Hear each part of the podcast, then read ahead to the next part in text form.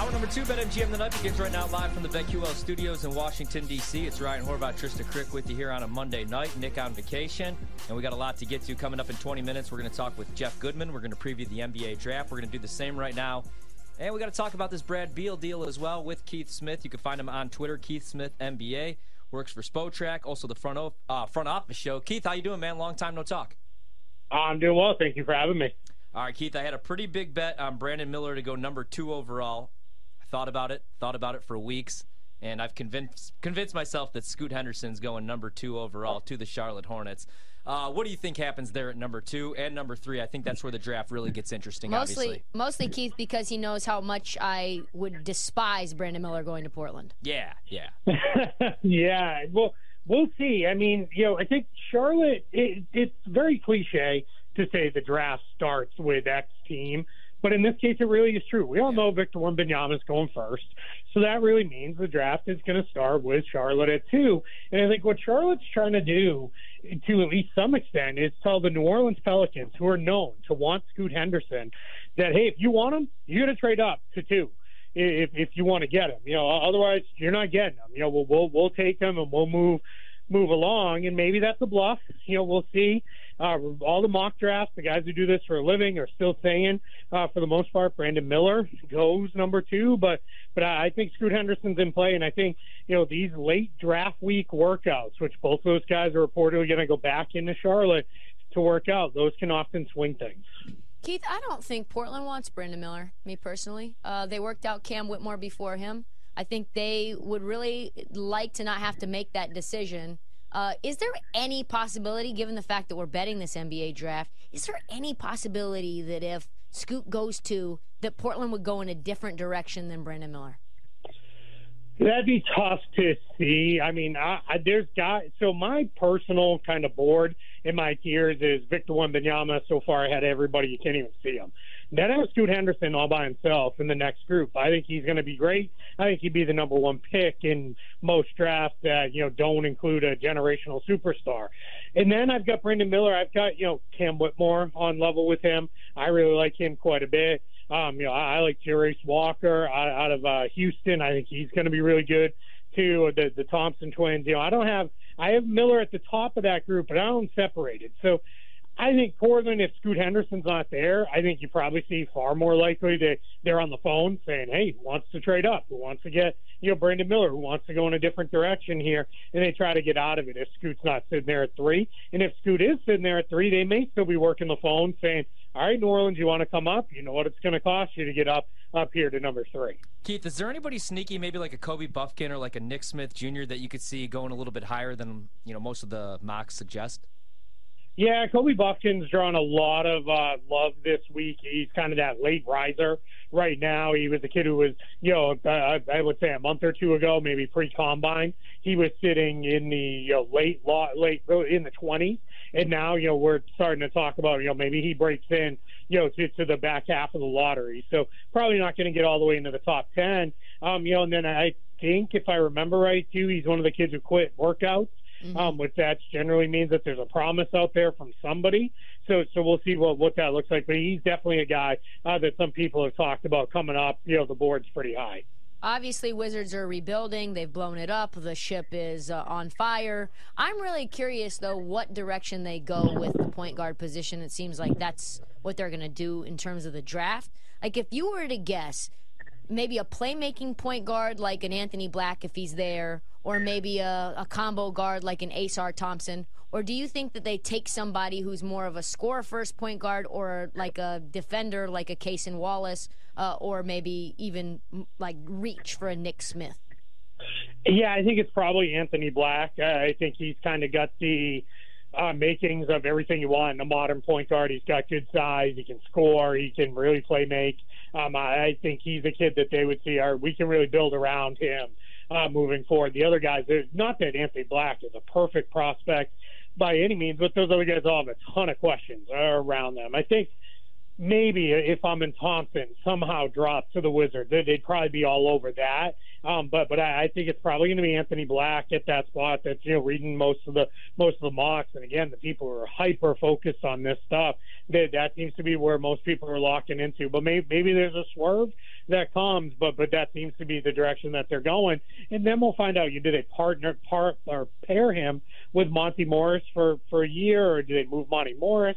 In a separate deal as they kind of kick off that full scale rebuild there in Washington. Yeah, quick follow up on that. Do you think that there's a possibility? Because I'm seeing in the news that the Spurs might try to move up to try to get Anthony Black as well. And I know that the Wizards probably want as many picks and young players as possible. Do you see that being a possibility? Some sort of trade on draft night with the Spurs and the Wizards?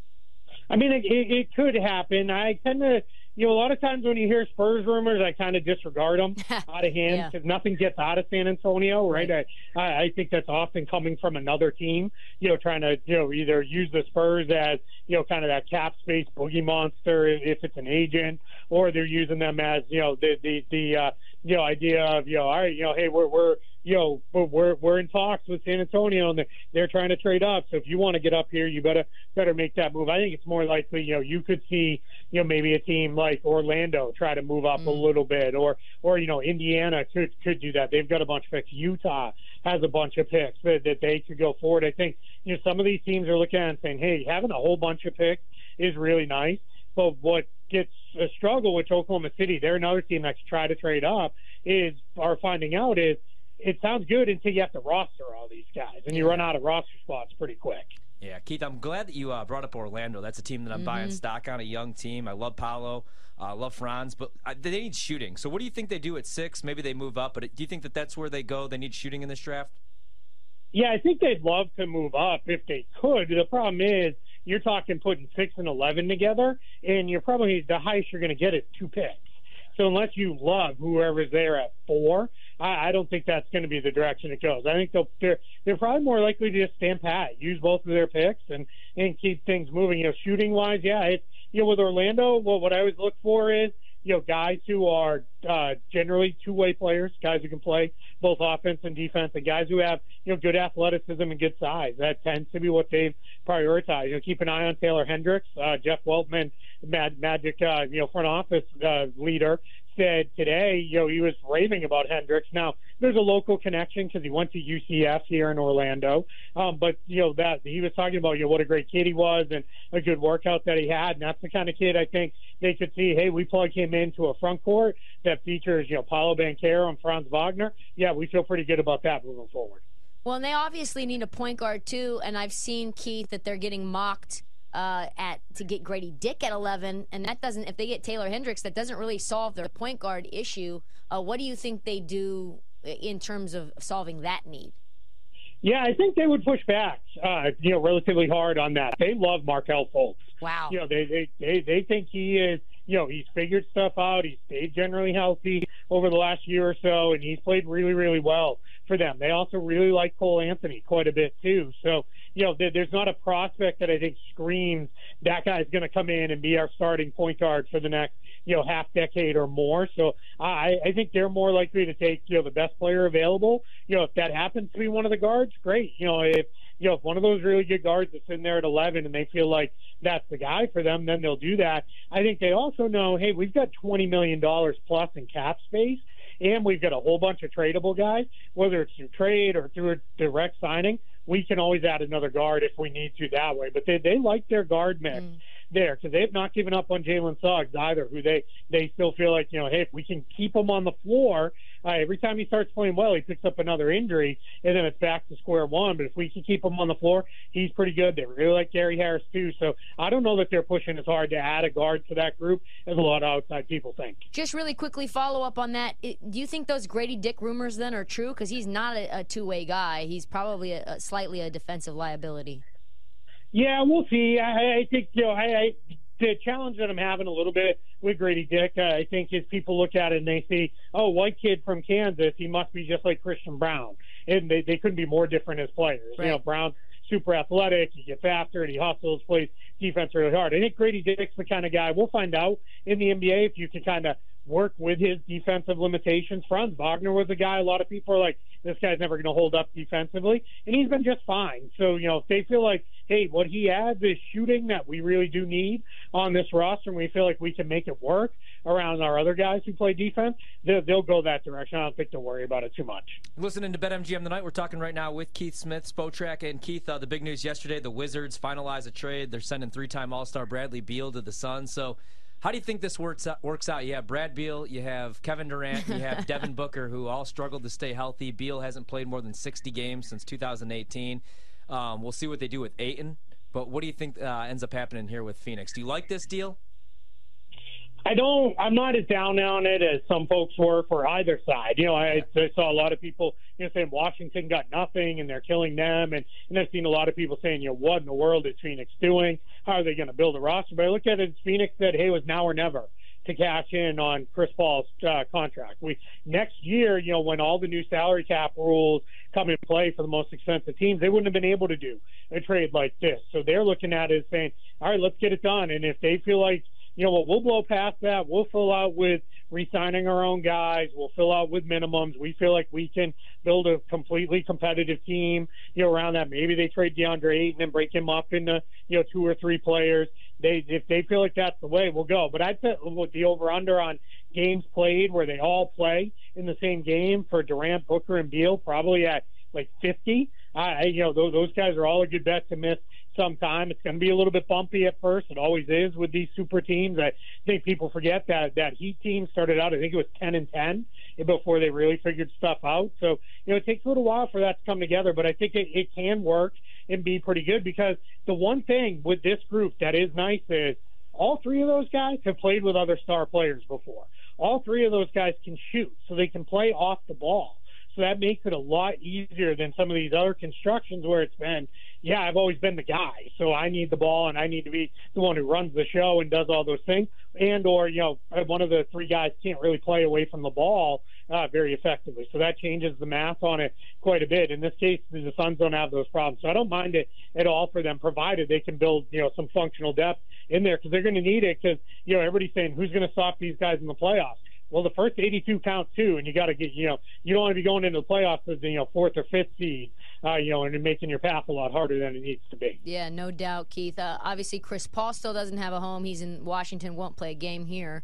Um, Warriors have been rumored to be trying to maybe make a move. Uh, maybe Chris Paul has been rumored. What, what do you think the Warriors do? Do you think they try to move up in this draft? Do you think they try to maybe trade Chris uh, trade for Chris Paul, move Jordan Poole, and try to get another first round pick out of that? Like, what do you see happening with the Dubs?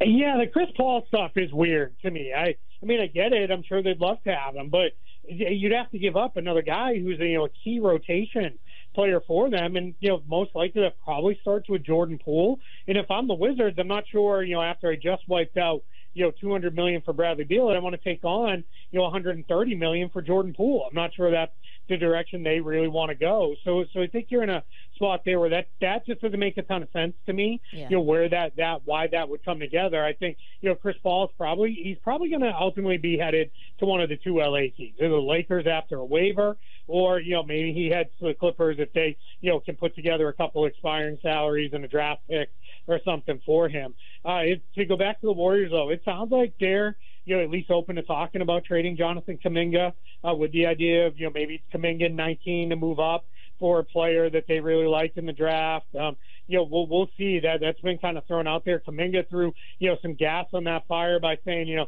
hey, I'm going to go on a workout tour this summer and show everybody what I can do, and you know, try try to prove to people I can really play. And you know, that's generally not the kind of thing that has flown real well with the Warriors over these uh, past you know decade or so since they've come to prominence. So yeah, I think they're going to be active trying to fill out their rotation, but for the most part, it's probably going to be let's get Draymond Green re-signed. Let's try to sync his contract up with Stephen Curry. They'll probably extend Klay Thompson for a couple years, and then they'll just keep keep that thing moving as best they can uh, over the next three seasons. Uh, Keith, we only got about 60 seconds. Who's another team you think is going to be aggressive here this offseason? Because we thought maybe Miami was going to end up with Bradley Beal. They just made a run to the finals. I think they need somebody else. Uh, who's another team maybe that you think is uh, aggressive here the next couple weeks? Yeah, I think Miami may still be. I think they're they're hoping and praying that something goes sideways with Damian Lillard in Portland and he wants out. That's you know very very clear. That's the direction they they would love to go. But I think Portland's going to be aggressive. I don't think they're going to trade Damian Lillard. I think they're probably going to move three and other stuff and try to put a winner around Dame again. I feel very confident we won't see Damian Lillard in the number three pick on the yeah. same roster, at least not for very long. Um, I think Toronto is going to do something. It feels like they've got to pick a direction. You can't just kind of yeah. keep floating around with, with what they've done. So that, that's where you know those are the kind of teams that, that I'm looking at, and really I think everybody else is looking at. One other thing that I'll throw very quickly is a lot of people are looking at and saying, "Hey, the Suns went all in, and they're going to blow Thanks, right Keith. past the super tax line. Let's go." Got to let you go. Thank you so much, Keith Smith. BetMGM the night continues next.